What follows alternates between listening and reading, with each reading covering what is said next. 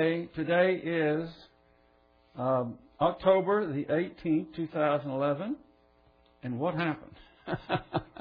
We went from the nineties to the fifties, didn't we? This I had to look around to find this long sleeve shirt. So, let's prepare ourselves this evening in our usual fashion. We'll have a few moments of silent prayer, the option of rebound if necessary. Let us pray.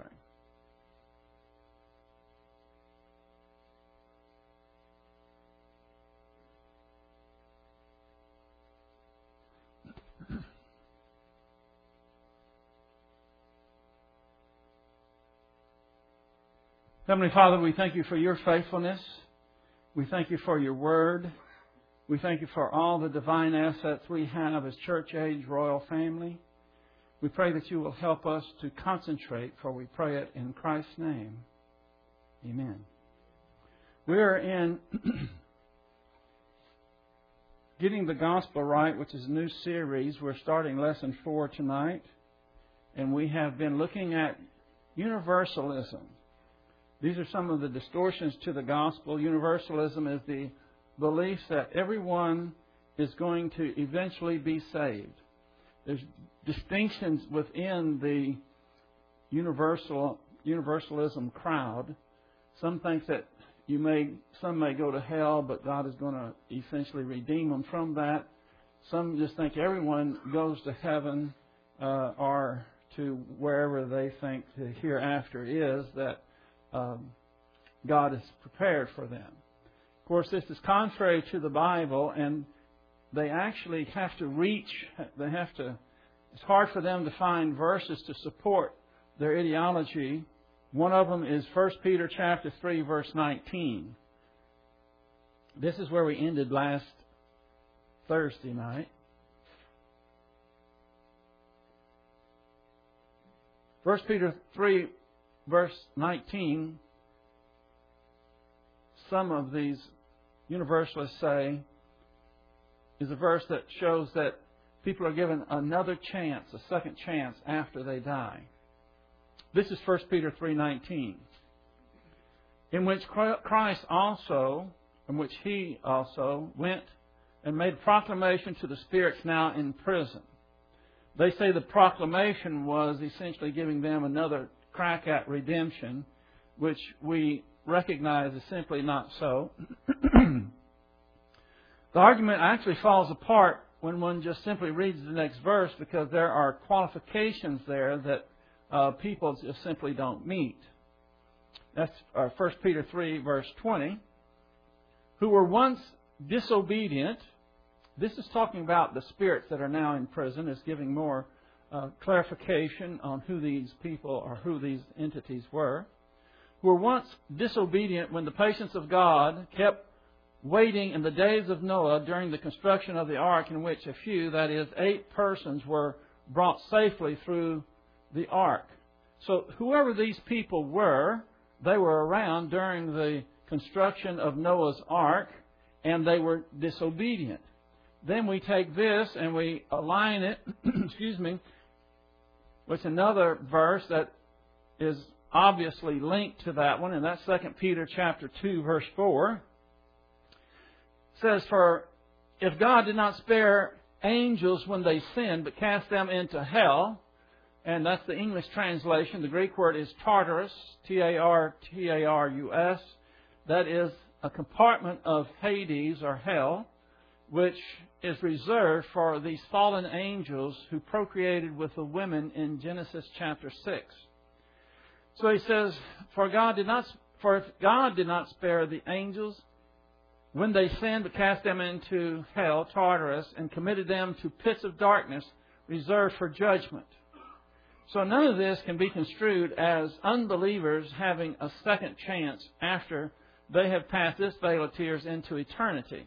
This is specifically a place that God has assigned fallen angels who went outside the parameters and the boundaries of His rules of engagement for the angelic conflict. The proclamation was to the fallen angels that Christ had won the strategic and tactical victory over the fallen angels. The angelic conflict essentially is already won. The victory is Christ. That's the proclamation that he was carrying to these fallen angels. Now we begin with uh, lesson four, which we plow new ground now. The universalists ignore this verse as well. Hebrews chapter nine, verse twenty-seven. And inasmuch as it is appointed for men to die once, and after this comes the judgment. So this is for all mankind. Now, there's not too many Christians, unfortunately, that can interpret this verse correctly. They're not sure what it means. A lot of professing Christians even think that this is the time when all people from all realms are going to be resurrected and they're going to be judged according to uh, to see if their good works outweigh their bad works, which is nowhere in Scripture. It doesn't have anything to do with Scripture. But everyone who dies, notice, it is appointed unto men. I like to translate it. It says, once to die, and after this comes the judgment. This just puts a, a wooden spike through the heart of the idea that we are going to come back in another form. That we are going to, this is what the uh, Hindus believe, that we're going to be reincarnated. We're not going to be reincarnated. There's going to be a judgment after this death. Now, for you, I don't have to go through this because I, I assume, at least I hope, that you all know that there is a particular judgment for each group of people. That there is a, a judgment for uh, church-age believers, the judgment seat of Christ. There's a judgment for unbelievers. All unbelievers will be uh, resurrected and stand before Jesus Christ as their judge. There's going to be a judgment of Jews at the second advent uh, and to see if they are sheep or goats.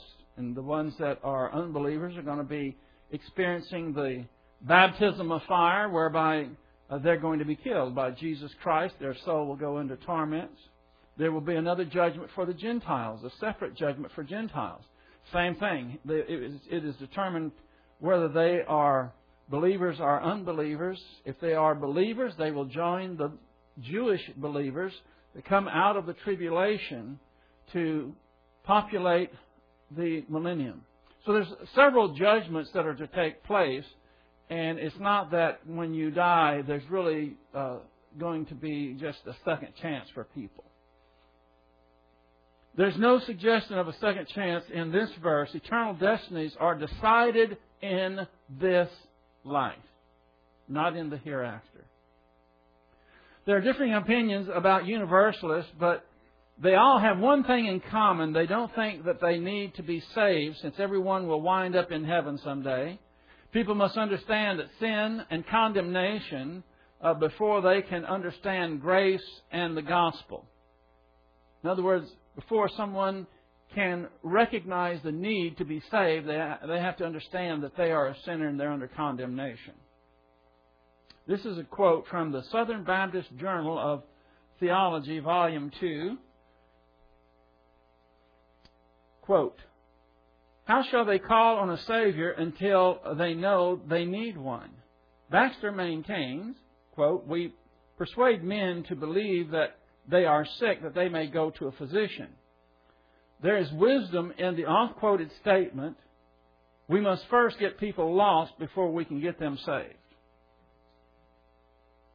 If any preacher needs more motivation to do this, he need only to study the preaching of Jesus.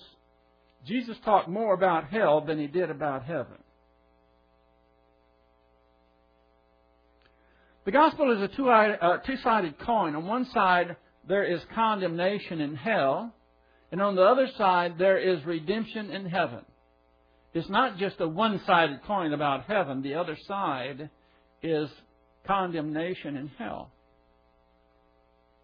One side represents the problem and the other side represents the solution. Unbelievers must recognize both sides to fully understand the gospel. Now remember, we're talking about universalists, and universalists, as a rule, don't think that anyone even needs the gospel, since everyone is going to be saved anyway. Finally, if everyone will eventually attain salvation, then there is no motivation to preach the gospel or to pray for the conversion of those who do not yet know Christ. If everyone's going to be saved, why evangelize? Why do we have the commands to go and give the gospel, that we are charged as ambassadors for Christ to give the word of reconciliation, which means the gospel? Puritan pastor Richard Baxter emphasized in his ministry, fear must drive as love must draw. Y'all understand that? Fear must drive. In other words, unbelievers need to know that they are condemned, they are spiritually dead, and if they do not believe in the Lord Jesus Christ, their destiny will be the lake of fire, separated from God for all eternity. That is a driving force. Uh, I found out in sales training that one of the most powerful forces for getting someone to buy in, in, in, to do nearly anything is fear. That's why if you go to buy, go and buy a used car, usually you're going to hear that salesman say, well, I'm afraid if you don't get it now, it's going to be gone. He's planting a seed of fear there, and you go away and you think, you're trying to weigh, well, I, you know, I like it, but, well, and then all you need is a little nudge from your wife. Well, you know, it's going to be gone. Won't be there long. And what do you do? You're motiv- motivated to, uh, to make the move. So it appears that fear many times is a greater motivator than, uh, than gain, than just uh, prosperous there. We must challenge people not only to flee from the wrath to come, but to flee from, but, but flee to the one who bore that wrath for lost and guilty sinners. See, they don't only flee from the wrath, they have to flee to someone, and the someone is Jesus Christ. Universalists must ignore clear scriptures that contradict their claims. Now we're going to get heavy duty into the scriptures that contradict the idea that everyone eventually will wind up in heaven or paradise or whatever they think the good place is. Daniel chapter twelve, verse two. Many of those who sleep in the dust of the ground will awake, these to everlasting life, but others to disgrace and everlasting contempt. So all the people that have died, there's going to be a resurrection, both for the believers as well as unbelievers. One will be resurrected to everlasting life, others to everlasting contempt and disgrace. Matthew twenty-five forty-one. I always remember this verse because there's something in this verse that is very key. See if you can see it. And it doesn't have anything to do with what the universalists believe, but there's something else here. Now that shows that there are going to be those who Christ says, depart from me, accursed ones, into eternal fire. Here's the other part that I was talking about, which has been prepared for the devil and his angels.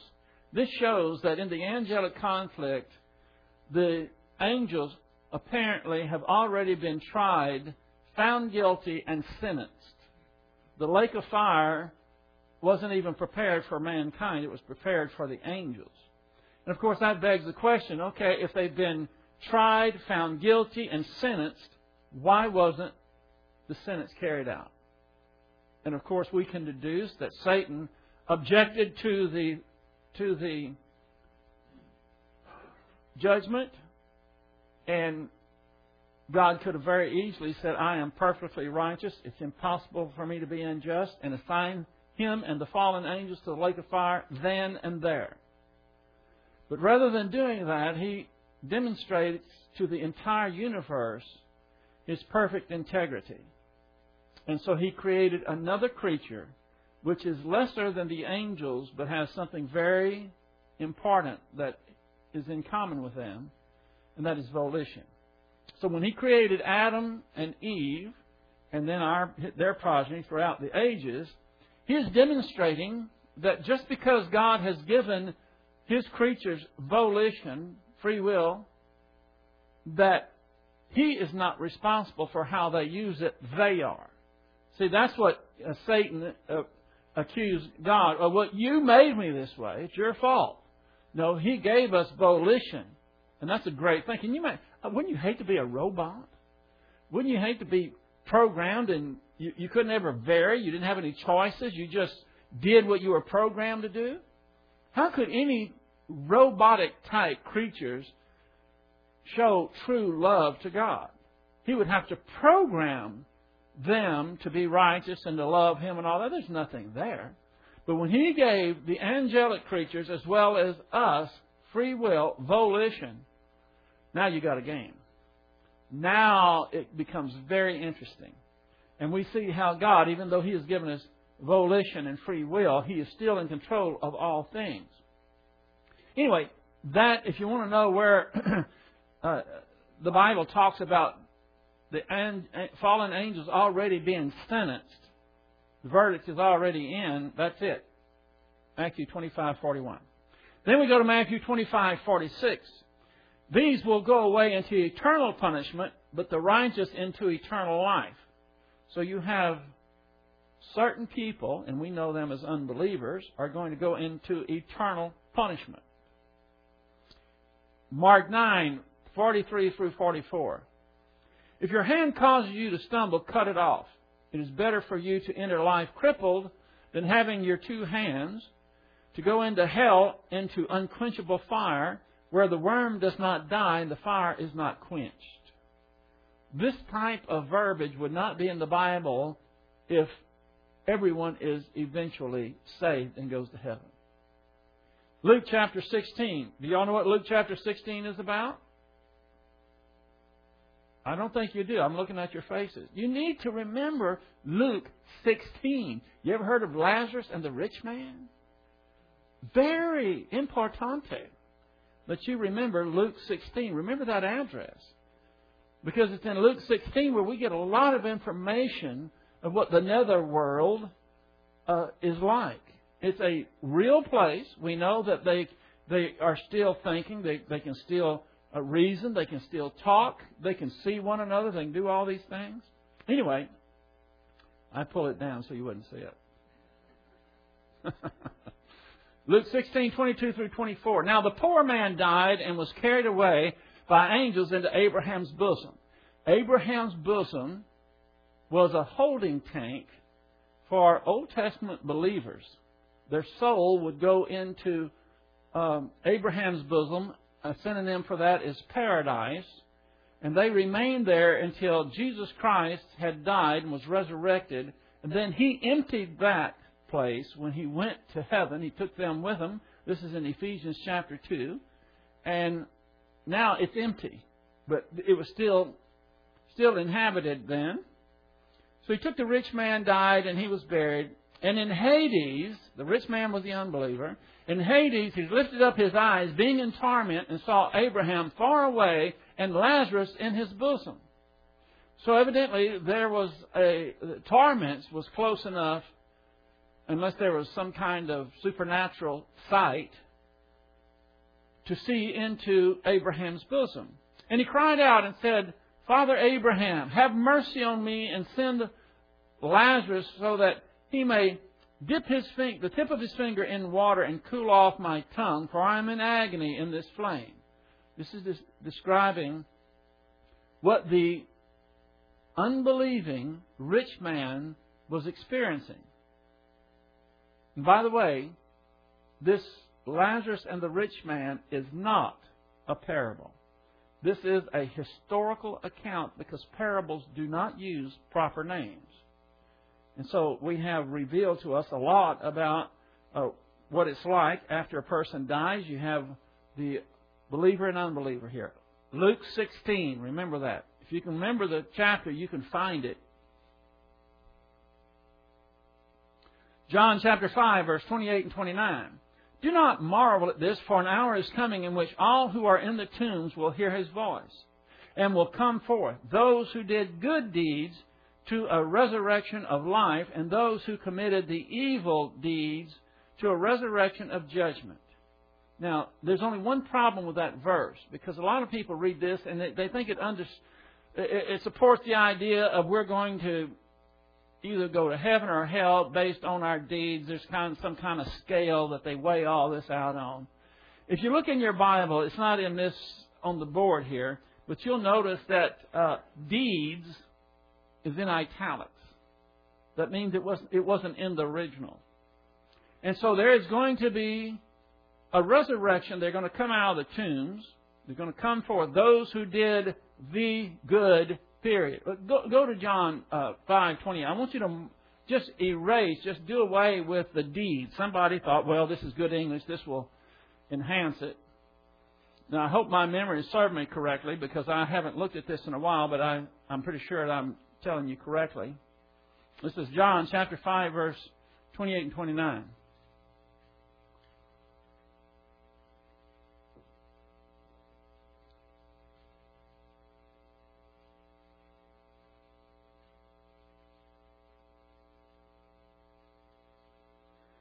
And will come forth those who did the good. Do you see the deeds there?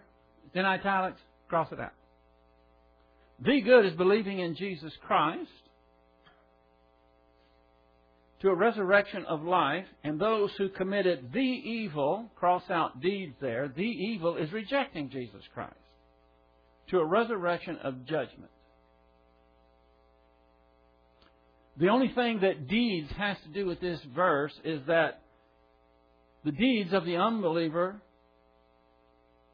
is what they're going to be indicted for at the great white throne judgment. The very thing that they are relying on to get into heaven is what they're going to be indicted for.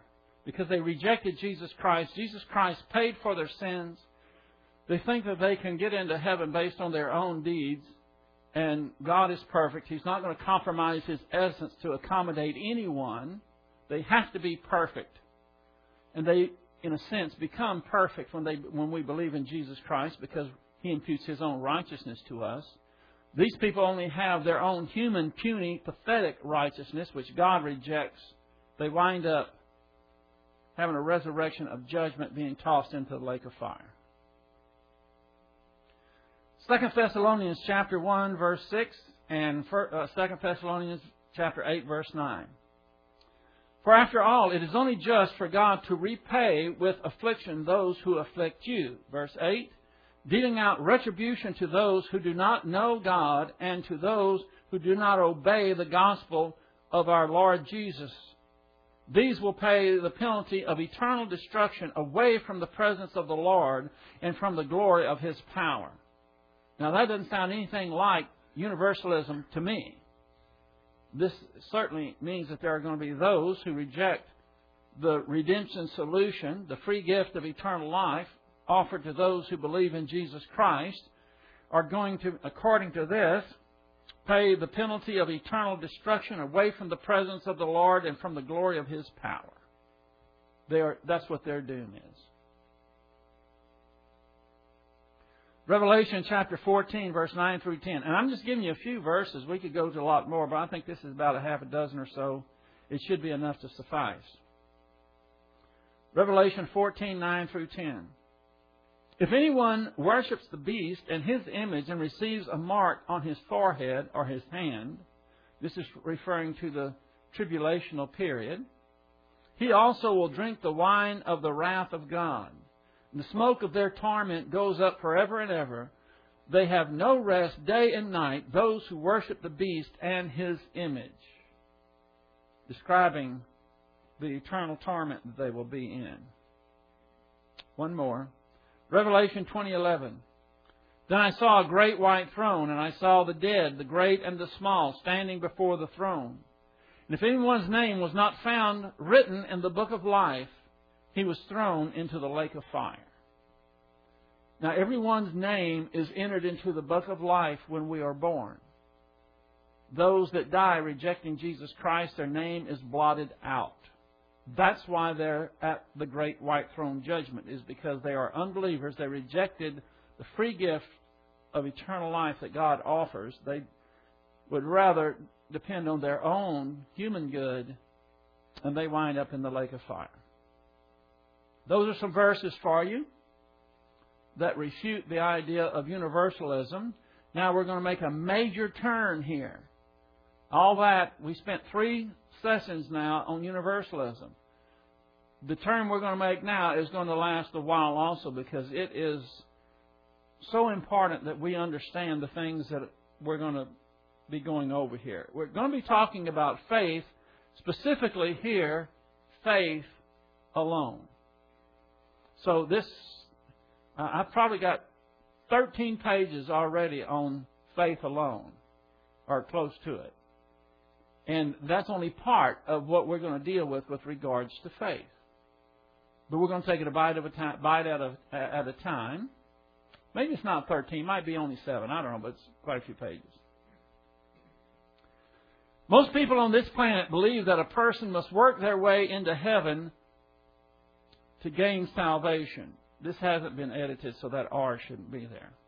However, however they conceive it, that is the bed, bedrock, foundational principle of all religions. Do you understand what this is saying? A person must get to heaven, or whatever they see salvation, whatever they conceive that to be, they must do it by their own effort, by their work. That's what most people on this planet believe. This is true, uh, true for Buddhists, Muslims, Hindus. Faith is not an issue. It's all about works. Now, I've lost something here. I had a list. uh, is it down here? Okay, I had about twenty-five of these. Let me just...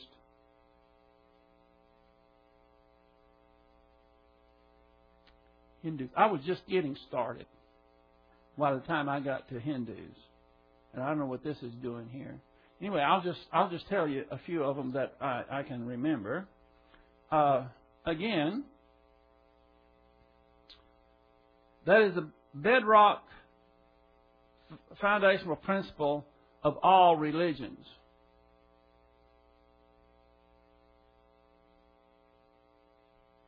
Faith is not the issue. It's all about works. Okay? Now, this is true. Uh, I remember what I had here now. Somehow it didn't show up here. We're talking about faith, uh, uh, faith alone. These are people who um, believe that you have to have works in order to get into heaven. This could also be said of those in the Jewish religion, even though they do accept the Old Testament of the Bible. Uh, what I'm what I'm showing you here, I'm, I'm trying to make a distinction, and this has somehow got skewed in the, uh, putting it on the pen drive, is that most people in religions, which is man seeking the approbation or salvation of God by his own works, uh, this is the great masses of the, of the population of, on earth, most of them believe that.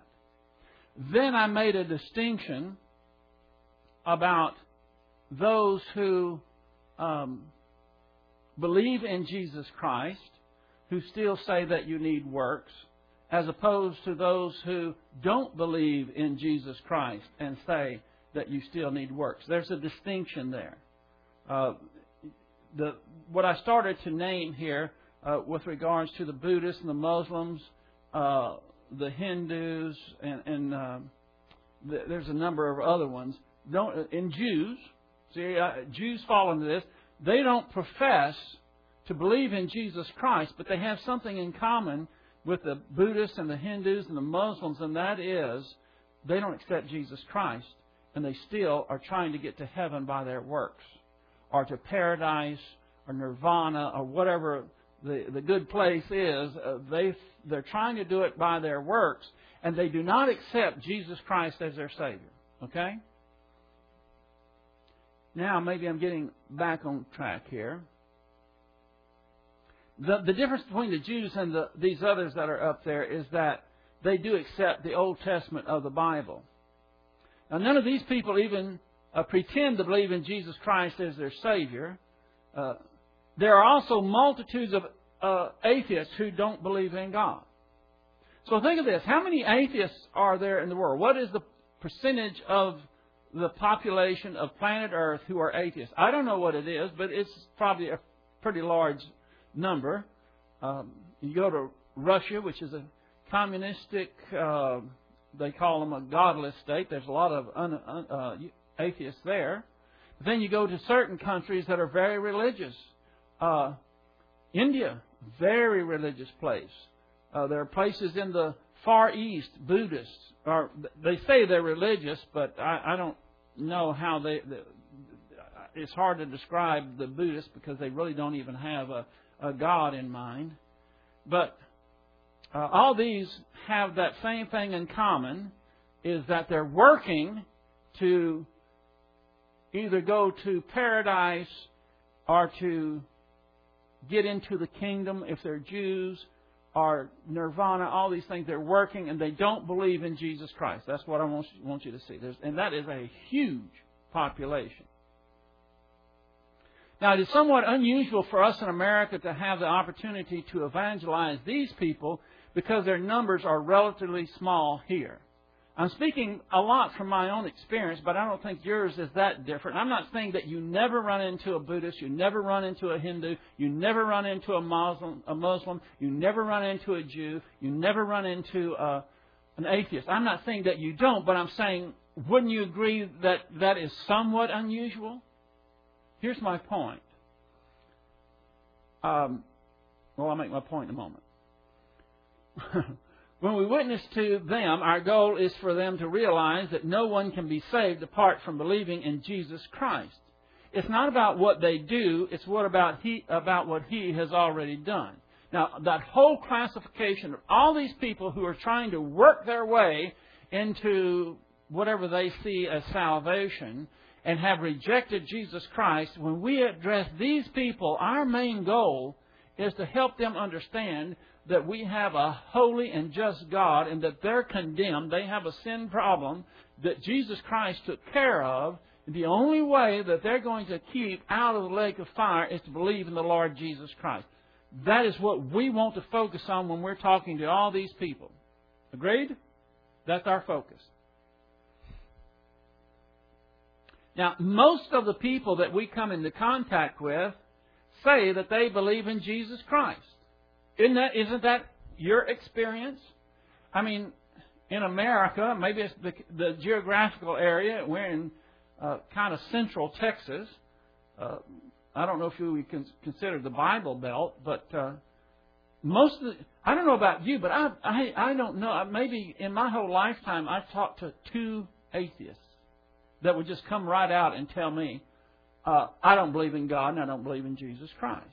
And it went, one person that I used to have working for me in construction when I was in the log home business, it kind of surprised me. Because I'm, when I ask someone, do you believe in, I don't say Jesus, I mean God, I usually talk about believing in Jesus Christ. No, I don't believe in, I don't even believe in God. I'm, I'm just taken back. And so I gave this person the gospel right on the spot. In fact, we were standing in that log home over there. I was upstairs and he was downstairs. Gave him the gospel. You know, I was I was higher than him. I hope I didn't come across that way. But anyway, uh, he flat out refused. He said, I just don't believe that. I said, okay, then just go to hell. I don't know if that was the right thing to do. You know, it wasn't telling him to go to hell in the normal sense you tell people to go to hell. I gave him the information. He rejected it. I said, okay, go to hell then. This, uh, he knew that I, I, what I meant was he's going to hell. And I told him about Revelation chapter twenty. I said, one day you might remember me talking to you, and as you stand before Jesus Christ, the great white throne judgment, maybe this might pass through your memory bank, and it's not going to be a fond memory. Okay. So it's not that normal, at least for me, to run into these kind of people who... Um, are the rejectors of Jesus Christ in their etiology, whether they're atheists or Muslims or whatever they are. When we witness to them, our goal is to realize that they need to be saved and so forth. Now, Most of the people we come in contact with say they believe in Jesus Christ. This would include, now look at this list, Catholics, Lutherans, Episcopalians, Presbyterians, Baptists, Methodists, Anglicans, Jehovah's Witnesses, Mormons, those in the Church of Christ, Assemblies of God, Eastern Orthodox, Church of God, Quakers, Pentecostals, Unitarians, Seventh-day Adventists, Brethrens, Mennonites, and the Amish and the Congregationalists. Now, that's not a complete list, but it's a pretty good cross-section. Now, there are hundreds of branches and divisions within these groups. Now, you already see where I'm going with this. Obviously, not everyone in that list are believers in the Lord Jesus Christ. They say they're believers. Uh, let me, let me put it this. They are professing faith in Jesus Christ or believing in Jesus Christ. But how many of them are actually saved? We know some in this list are not. Jehovah's Witnesses, Mormons, or cults. Here's my point. Just because someone tells you that they are a believer in the Lord Jesus Christ does not necessarily mean that they are saved. All these, look at this. We're talking about millions upon millions of people. And the, the, the, the idea about faith in Christ, they will all say, if you ask them, do you believe in, in Jesus Christ? What are they going to say? Yes, all these people are going to say yes. Here's one distinction, though, that comes to the forefront that you can kind of get a, a handle on how many people are professing Christians, how many of them are really saved, and which ones are not, if they abide by the ideology of their organization. Most of these that are listed do not believe in what we call eternal security. Many of them, if not most of them, think that you can lose your salvation. And the reason they cannot have confidence in going to heaven, being saved, is because they're working their way to heaven. There's no difference between them, in the final analysis, than all those listed up before that don't even don't even pretend to trust in Christ for salvation. You got that? That's why I'm always very concerned when someone tells me that, well, yeah, they're a Christian, but uh, they believe you can lose your salvation. That concerns me a great deal, because you can't say across the board that this is the case, but it's very possible. Maybe even probable. I won't go all the way to probable. I say at least very possible. But the reason that they think they can lose their salvation is because they depend on their works, on the salvation that they are depending on.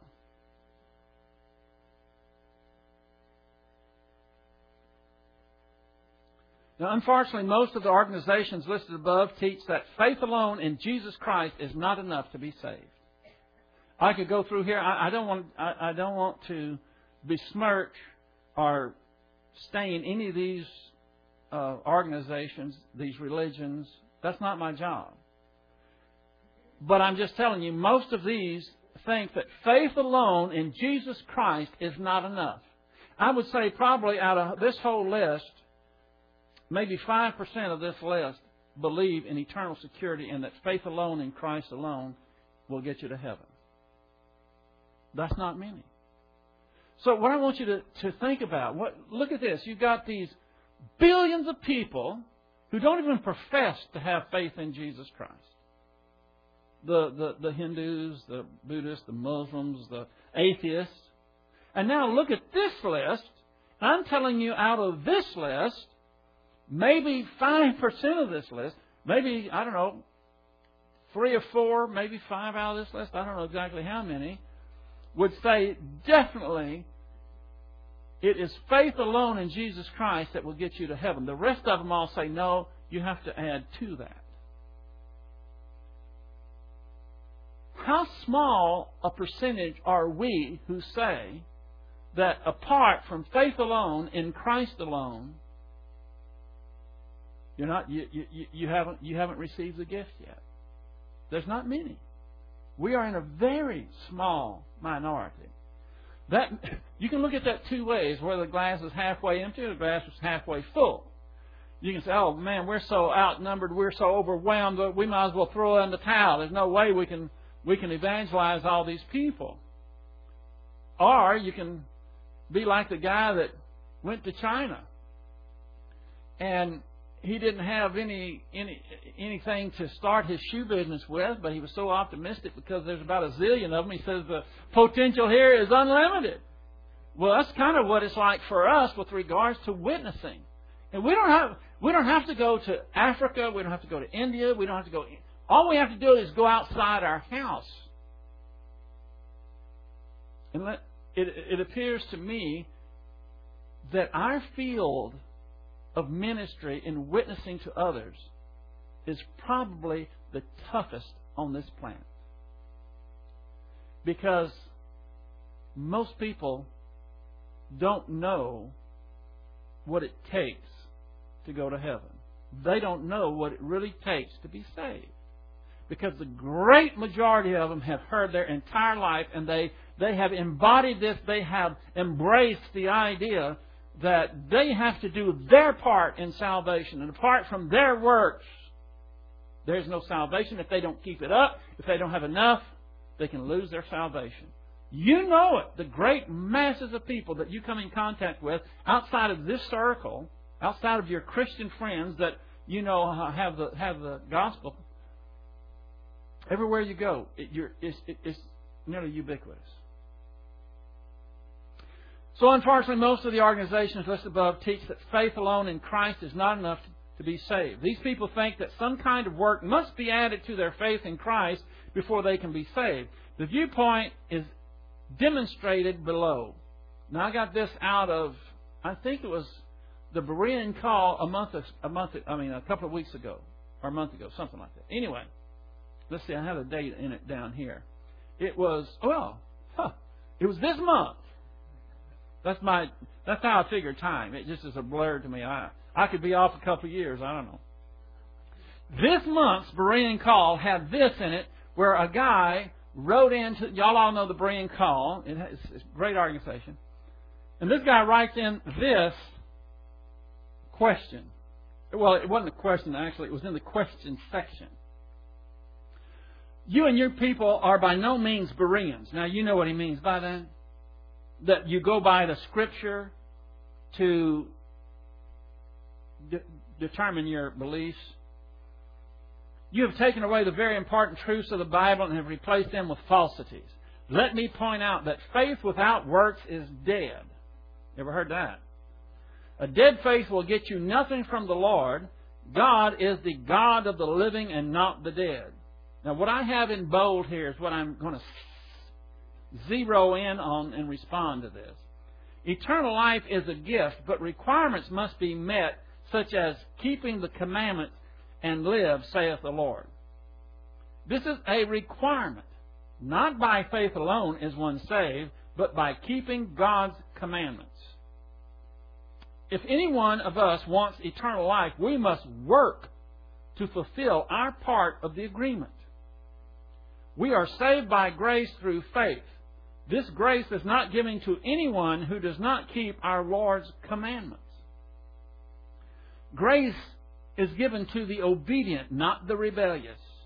We must work to show ourselves approved, just as the Scripture says. The Bereans knew the Scriptures. You teach that faith is all one needs. Nowhere in the Bible is this taught. I hope this has helped you to see the light.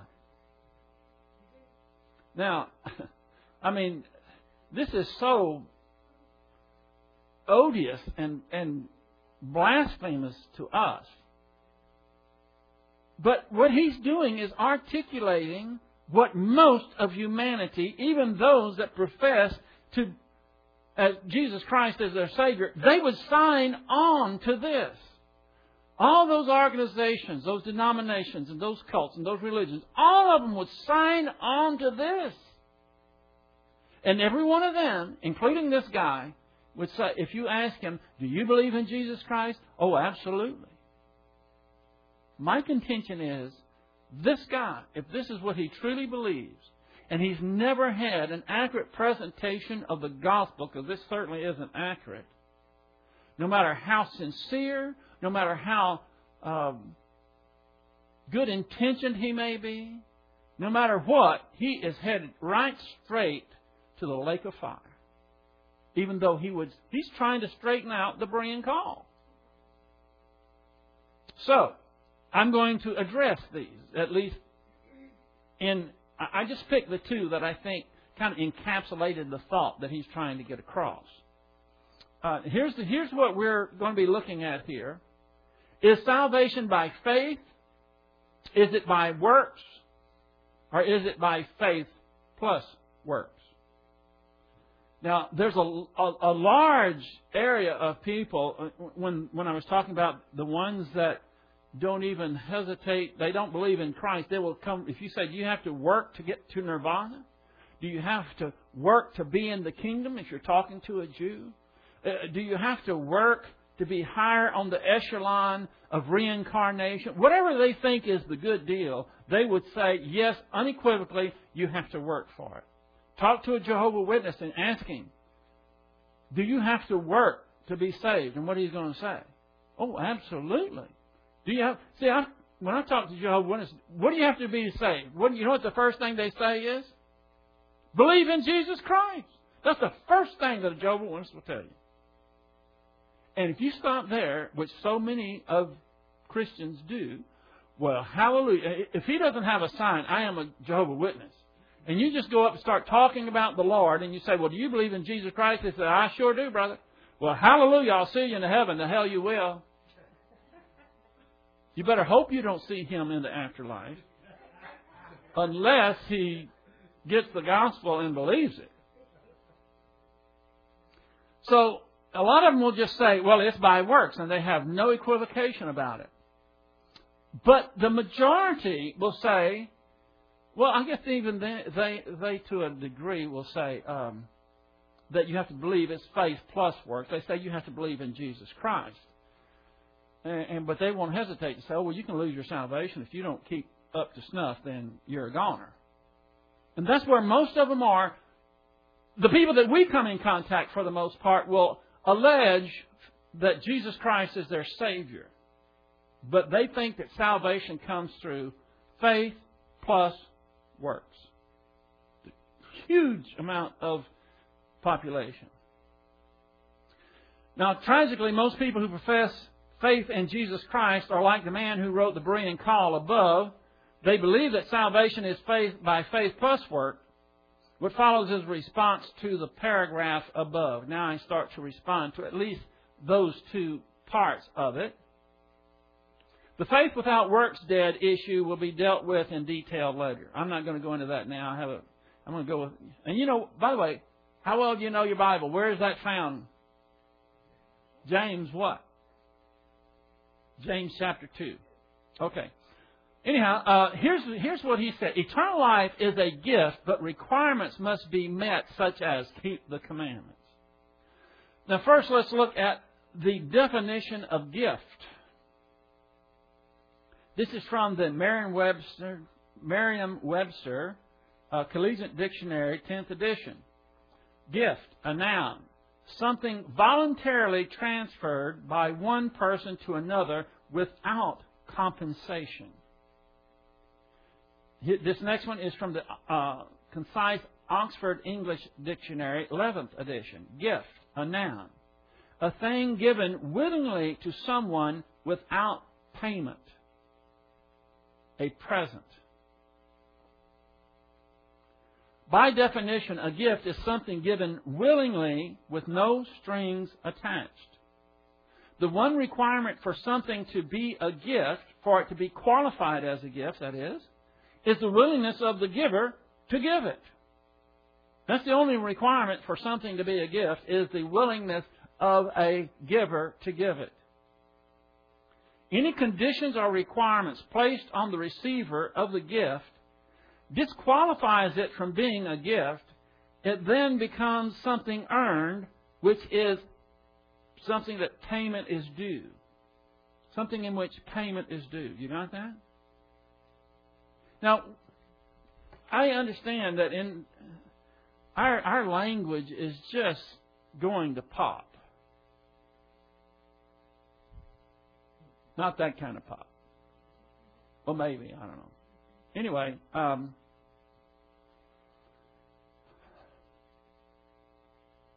you have evangelicals uh, on T V, these televangelists, and so many of them really besmirch what a gift is, because they will say, uh, we have this uh, video for you. It's available for you. We want you to have it. Just send in your love gift for twenty-five dollars. What? A love gift for twenty-five dollars? Now, if they would have said, uh, we have this video, you can really benefit from it, we, and, and we're offering it to you, and we hope that you will feel led to support us in some way. Okay, I, that's all right. I mean, because it's your volition. You can give or you not give. And if you if you order it, there's no price attached to it.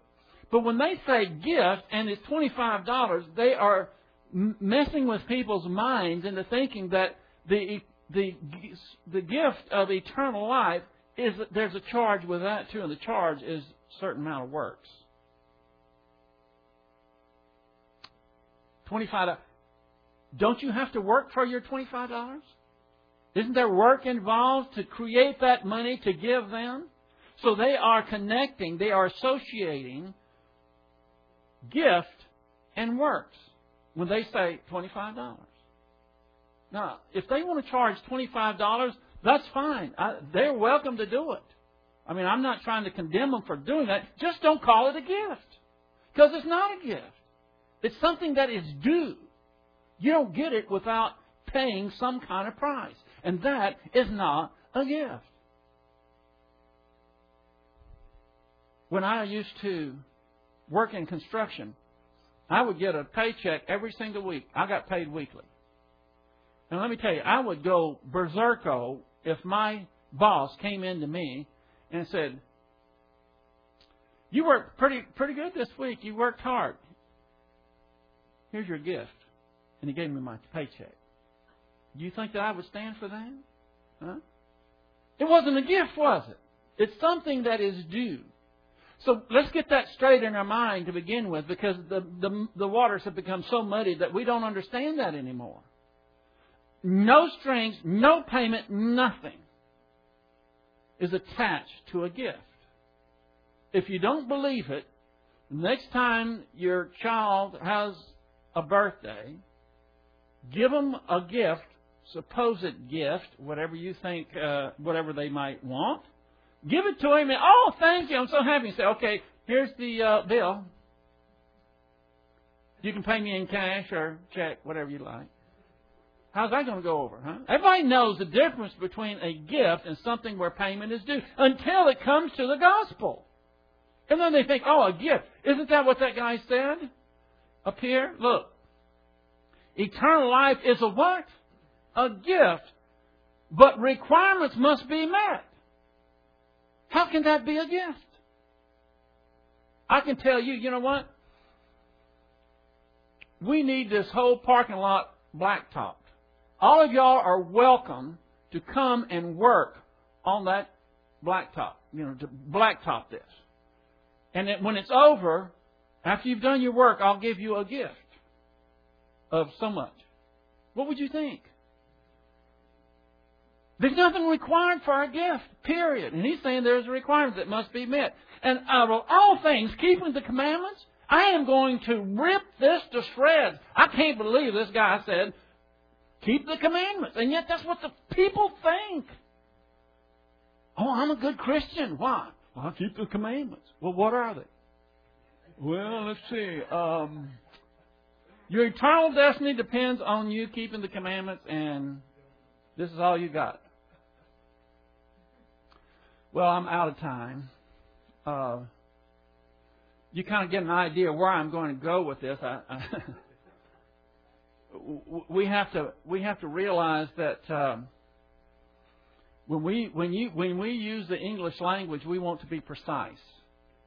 And when we talk about the gift of eternal life, we have to specify and be very clear about what a gift is, because we can't assume that the person that we're talking to, we're trying to give the gospel to, is on the same wavelength of us about it being a gift, because they read this kind of claptrap right here, that eternal life is a gift, but requirements must be met. And I'm saying if requirements must be met, it's not a gift.